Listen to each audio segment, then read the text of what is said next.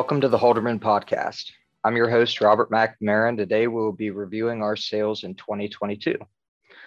I'm joined by Pat Kars, Vice President of the Halderman Companies based out of Wabash, Indiana.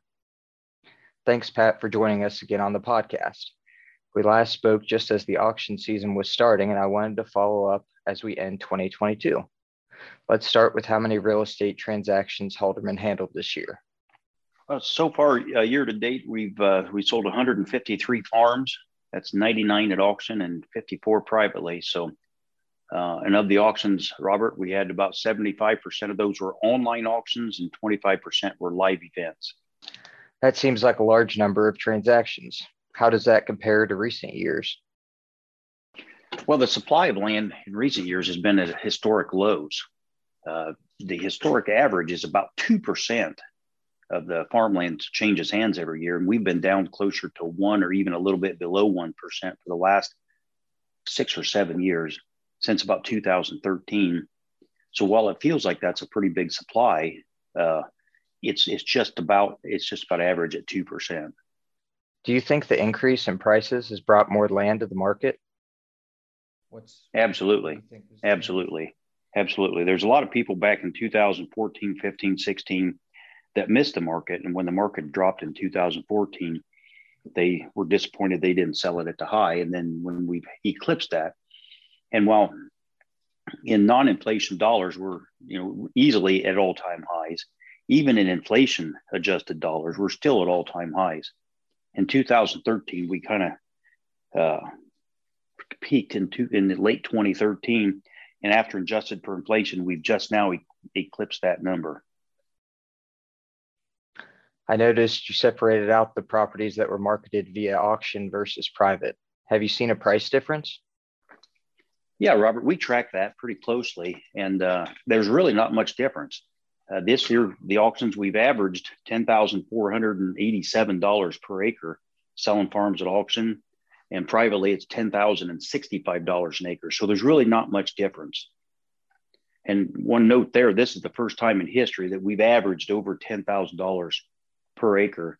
To give you an idea, last year it was 8,900. So uh, land values have, have increased quite dramatically. After the increase in land values in 2021, I thought this year would be flatter, but by midsummer we saw values increasing again. And I think that's that's right, Robert. For the first six or seven months of the year, it was pretty flat, pretty stable. And then this last third of the year, basically, land prices have increased again, similar to what they did last year. From a farmer buyer standpoint, maybe by midsummer to late summer, they felt more confident knowing their crop is in the ground and seeing that grain prices have stayed at profitable levels. Could be.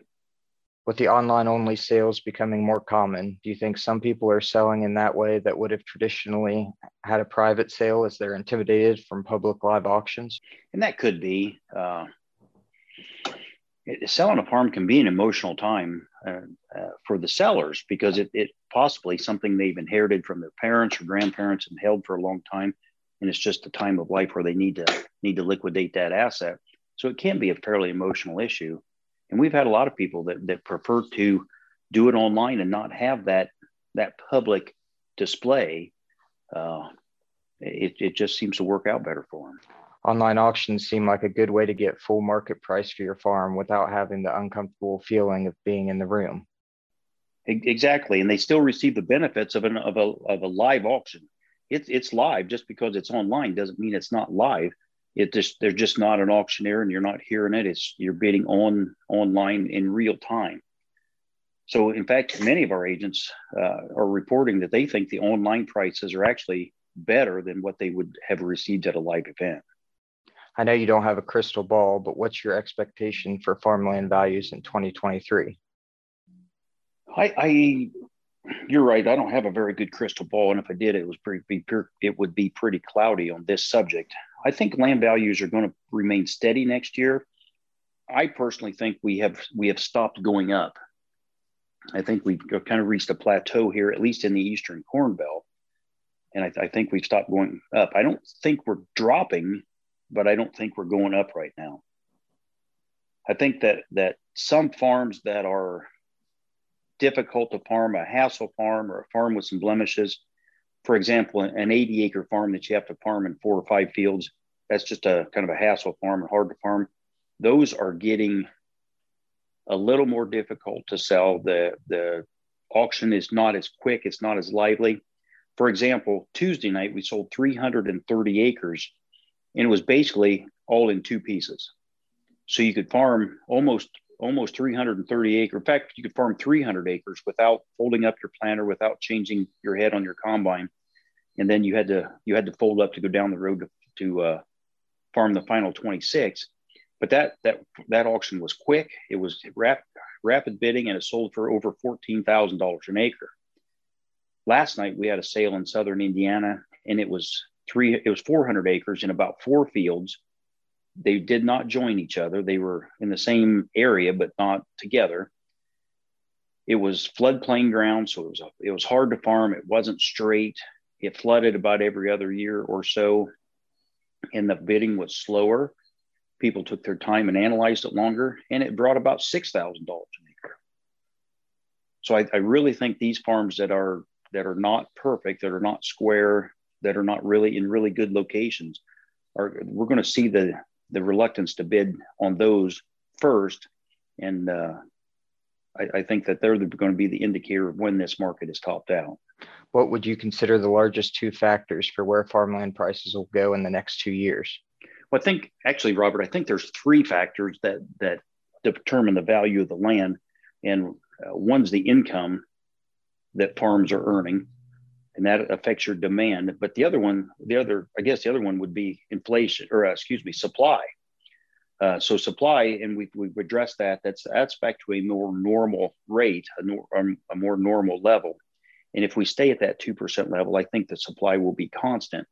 Uh, on the income side, I think there's two parts to that. One is the commodities and, and what prices farmers can can re- realize from their grains but they also have to keep an eye on their input cost. And, and as you've said on some of your previous podcasts, and we've all read in the newspapers, the cost of fertilizer, the cost of inputs, seed, herbicides, fertilizers, everything is up substantially.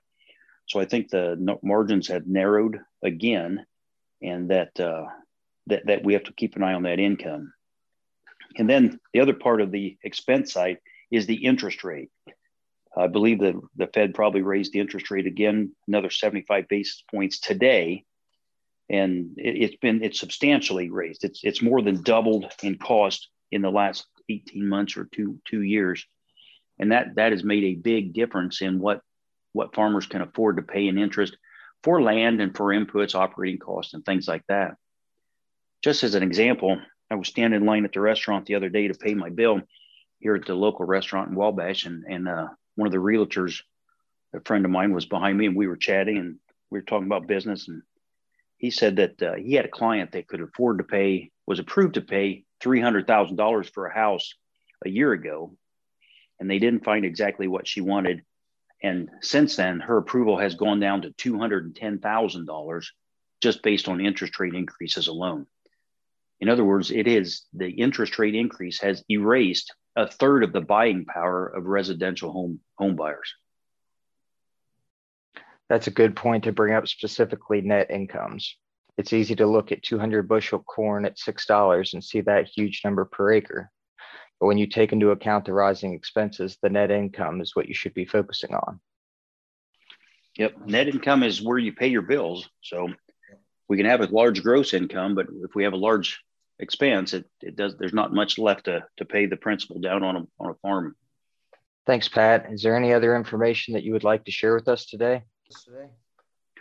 Well, I, I think I mentioned this earlier that that we we're at an all time high, both nominally and uh, and real dollars.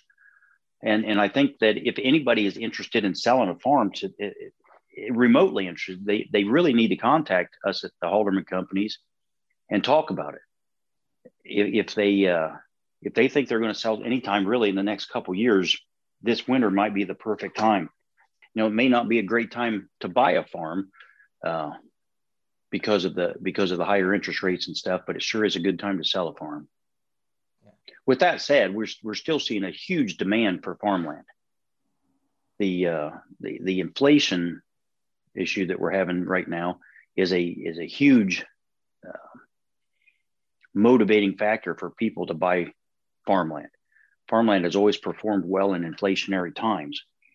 The other thing that, that's interesting on, on what inflation does to, interest rates do to farmland is the rising interest rates have caused other safe conservative investments that compete with agriculture to increase. For example, you can buy a CD right now and put your money in a CD for four and a half percent. And we're looking at returns on farmland, cash on cash returns somewhere around two. So those that will we'll see how that plays out in the next six and twelve months, and whether they the CDs cause a a big uh, competition with farmland or not. Thank you again for joining me today and all the valuable information. If you would like to learn more about the Halderman companies or contact someone on the Halderman team, please visit halderman.com.